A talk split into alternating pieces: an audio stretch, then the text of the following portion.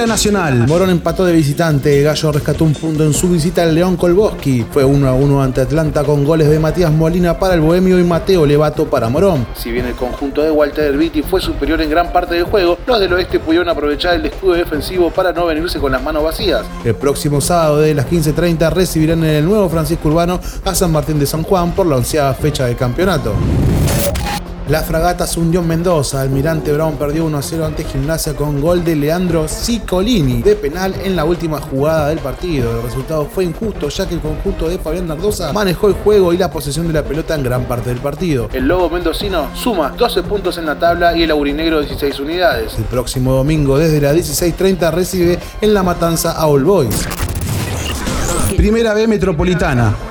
El León no pudo sacar ventaja y Tuzengo empató 2 a 2 ante Casuso en un partido de ida y de vuelta en que la victoria pudo haber quedado para cualquiera. Soria y Arias marcaron para el verde mientras que Reynoso y Pipino hicieron lo mismo para el Quemero. Los dirigidos por Matías de Chico sumaron 17 puntos y quedaron escoltas de comunicaciones el puntero del campeonato con 18 unidades. La próxima fecha los del oeste reciben Argentino de Quilmes en el Carlos Acán desde las 18 horas. Ganó Deportivo Merlo. El conjunto de Leonel García tomó un poco de aire al vencer por 2 a 0 a San Miguel en el Parque San Martín con goles de Nazareno y Soda. El Charro vuelve a sumar de a 3 luego de 5 partidos y cortó una racha negativa. El Trueno Verde, por su parte, no logra salir del último puesto de la tabla de posiciones y alcanzó su tercera derrota consecutiva. El Depo visitará a Deportivo Armenio el próximo sábado desde las 15.30 en Ingeniero Maswich. Primera C.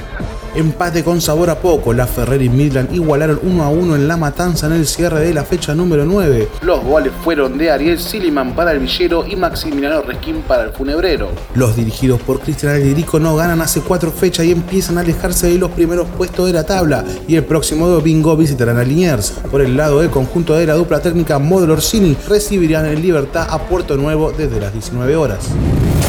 La academia volvió a la victoria. Argentino de Merlo venció a Central Córdoba por 1 a 0 con gol de Manuel Sánchez de León. Con este resultado suma 12 puntos y escala la onceada posición del torneo. El lunes desde las 15.30 cerrará la fecha 10 cuando visita Deportivo Español en el Estadio Nueva España.